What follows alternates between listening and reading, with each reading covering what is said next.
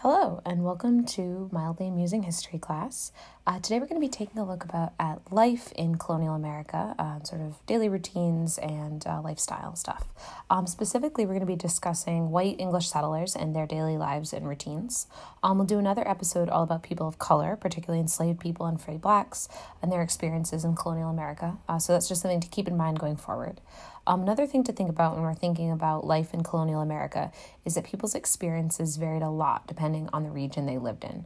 Uh, so there are four major regions, and we've mentioned this a little bit last time, but they're New England, the Middle Colonies, the Chesapeake, and Southern Colonies. However, sometimes we'll just say northern colonies to mean New England and the middle colonies, and southern colonies might also include Virginia and Maryland in this context. Um, so, breaking it down along the lines uh, that would eventually divide the future states when it comes to issues of secession and civil war and, and slavery uh, later on in history. So, with that in mind, the first thing we're going to discuss is the structure of society.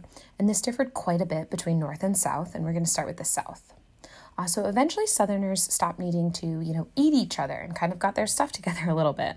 Um, so at the top of the social hierarchy were rich landed planters who might own thousands and thousands of acres of land. Uh, these folks owned dozens, maybe hundreds of slaves. Um, however, they were not at all the majority of white people, and we'll break down the numbers on this next time, but they're quite a small minority. Um, so, next on down the social ladder are the small farmers. Uh, these folks own their own land and they might own some slaves or they might not. Um, if they did own slaves, it was kind of a small number of slaves, and these guys were not like drinking iced tea on a veranda while their slaves worked the land. Uh, these folks were typically working, sweating right next to the, their chattel, their property. Um, not that that makes it like less awful that they kept humans as legal property, just saying so you kind of get a picture in your mind, I guess. Um, these dudes are often referred to as yeoman farmers, and Thomas Jefferson thought these guys were like dope. These were the coolest guys. Uh, we might get into this more later, but Jefferson thought these guys were like the backbone of the nation. And when Jefferson thought about who America was for and who the government should orient itself towards, he was thinking of these um, small white farmers, uh, which is kind of funny if you know anything about Jefferson because he, you know, designed the architecture for his own mansion and spoke fluent French and loved to drink wine and collect hundreds of books in his library. Um, so he kind of seems analogous to that guy who works in finance or something today, but talks like blue collar workers are like the coolest and they're the real men, you know? Um, that's always kind of what I picture when I think of Jefferson thinking about uh, these folks. Um, so, anyway, these yeoman farmers were uh, socially a lot better off than white men who didn't own land. So, these might be like former indentured servants who lost their land for one reason or another, or whites who didn't have any land for some reason. Um, so they they were not doing well, and then any remaining indentured servants were below them, and technically slaves were on the absolute bottom.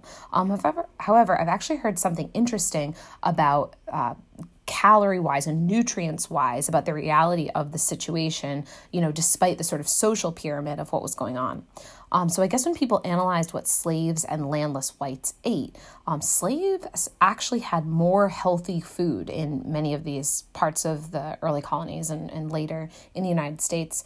Um, and I guess when you think about it, that's not surprising because an owner kind of has an incentive to feed a slave at least enough decent food to kind of maximize that person's efficiency, whereas no one had any incentive making sure a landless free white had enough calories to be efficient. So obviously, life was way worse for the vast majority of slaves, and no one was feeding slaves like delicious, varied diets. Um, it's just kind of interesting that while landless whites were considered higher on the social hierarchy, um, in some ways they really weren't much better off. So in the North, we don't really see anything quite as stratified as in Southern society. So there's a couple reasons for this. Um, as we've discussed a little, indentured servants weren't really coming over to the Northern colonies too much. Uh, and as a result, you don't have these desperately poor whites without a built in family structure. Uh, people in northern colonies tended to come as family groups, and in the case of New England, especially, you've got big religious communities coming over together. Uh, so there's a lot of support for people, and therefore quite a bit more equality.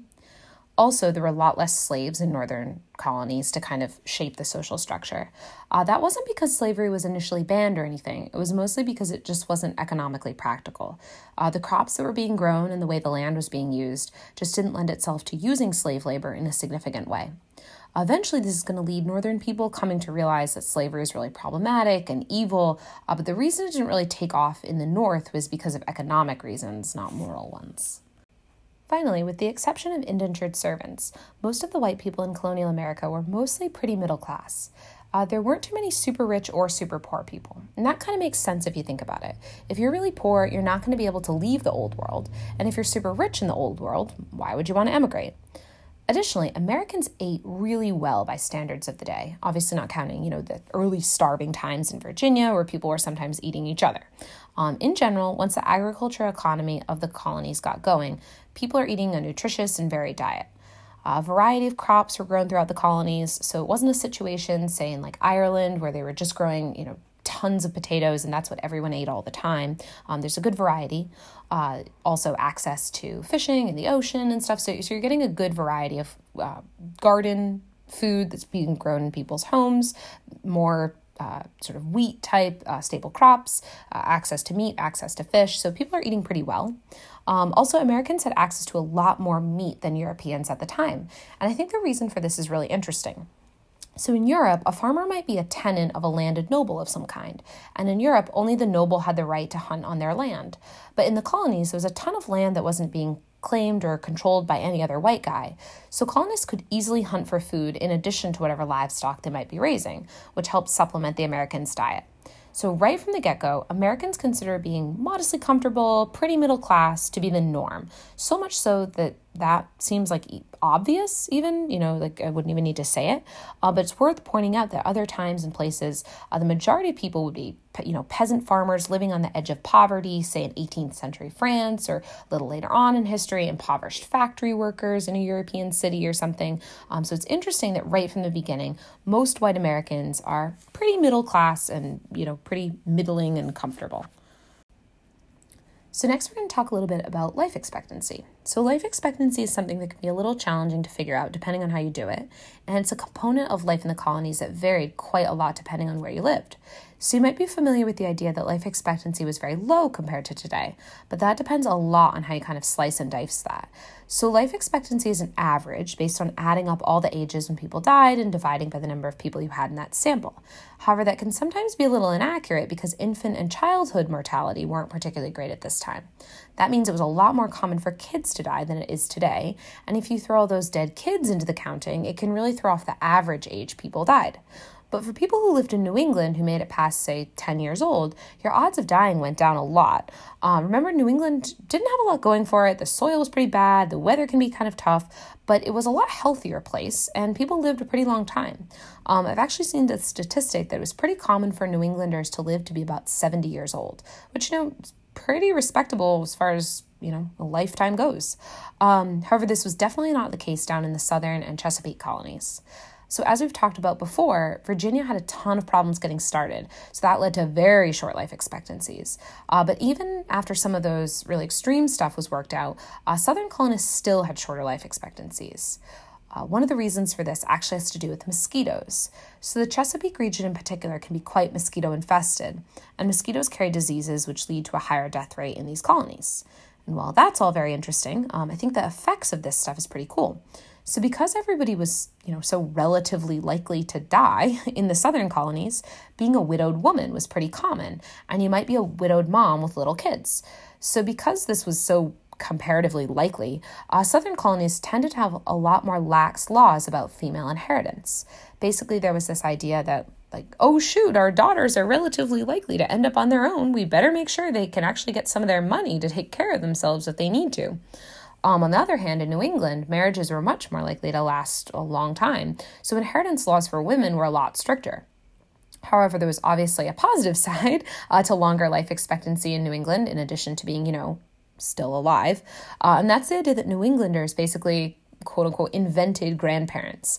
Uh, obviously, grandparents have always been a thing, but in New England, it was common, even expected, that you would live long enough to know your children's children, which wasn't really too much of a norm prior to that. Um, and anthropologists have documented that there's a lot of benefit to having grandparents, uh, especially actually grandmothers around.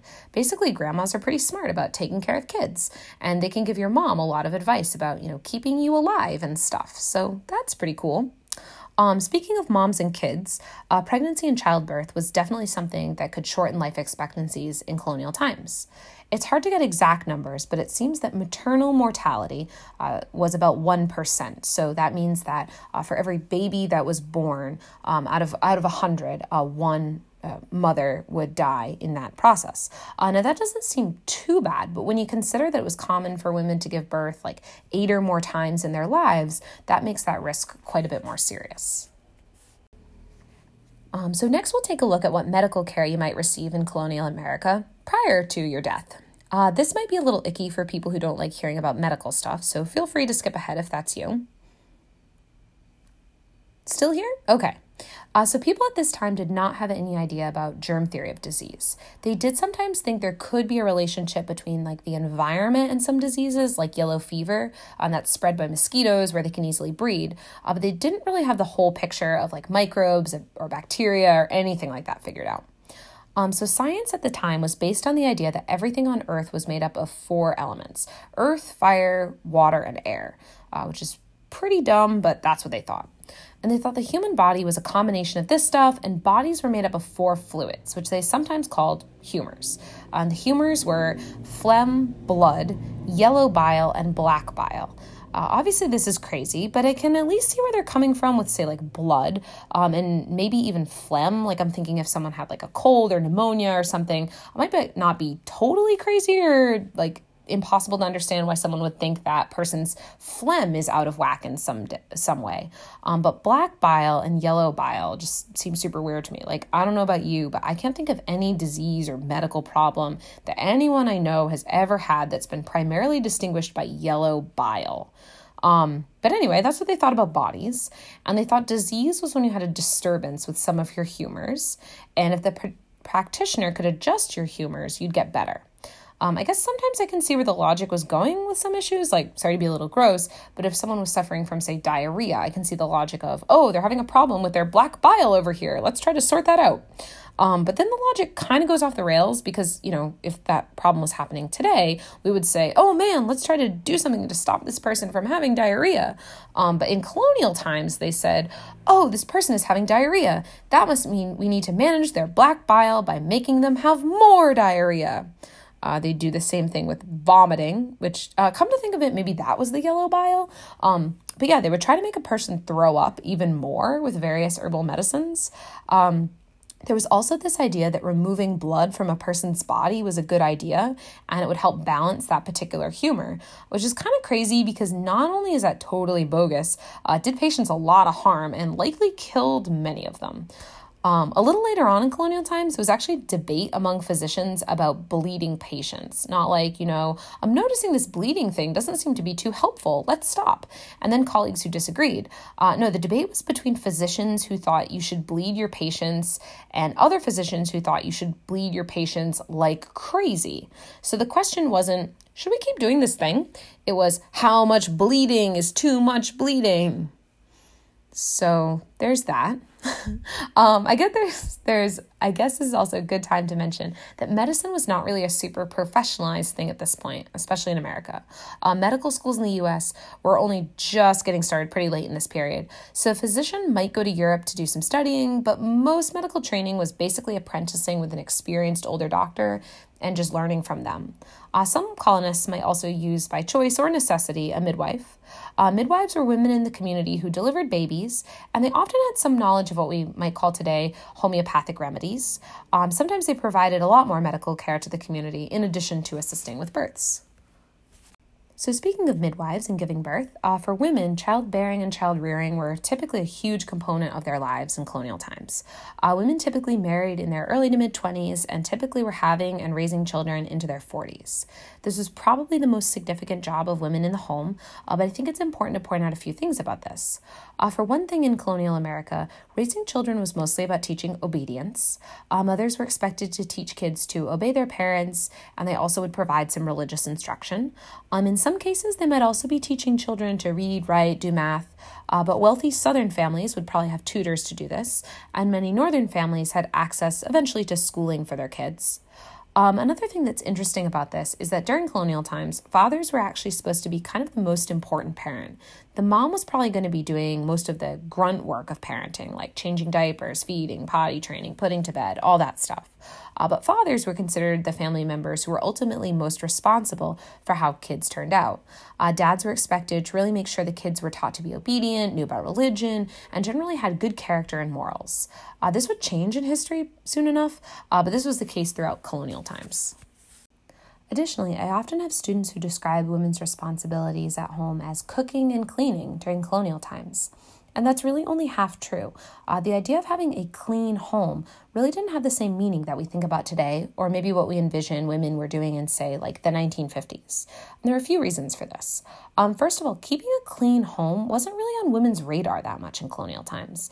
I'm not saying they wanted their homes to be messy or gross or something, uh, but for one thing, there wasn't this germ theory of disease that we all understand today. So while today we would make sure to, you know, clean and sanitize a countertop after preparing, say, chicken uh, before handling other food products on it, that's just not something that colonial people would have understood at all. They would not have done something like that. Um, second, people in colonial times weren't really messy or untidy the way we think about today. Um, when I think about cleaning up, I think about picking up my kids' toys, putting away books and papers, basically organizing all sorts of stuff and putting it in the right place. Uh, well, people in colonial times didn't really have this so much. People just didn't have that much junk and clutter. Um, kids didn't have a lot of toys to clean up in the first place. And finally, this ties into something else to remember about women in colonial times. Home wasn't considered this sort of sanctuary from the world where people would come to relax. Uh, homes were considered workspaces, and women mostly took the lead on this inside work, where if they were married, uh, their husband would sort of take the lead on the outside work. Uh, so, just for example, things that were going in on inside the home might include stuffing mattresses with feathers and straw, preparing meat to be smoked, canning and preserving fruits and vegetables, making and mending clothing, hundreds of other tasks that would depend on the season, the region, and the social class of the family. So obviously there's so much more we could talk about about daily life and society in colonial America. Um, but hopefully, these topics provided a mildly amusing and interesting introduction to life in colonial America. Um, thanks so much for listening to a mildly amusing history class, and we will see you next time.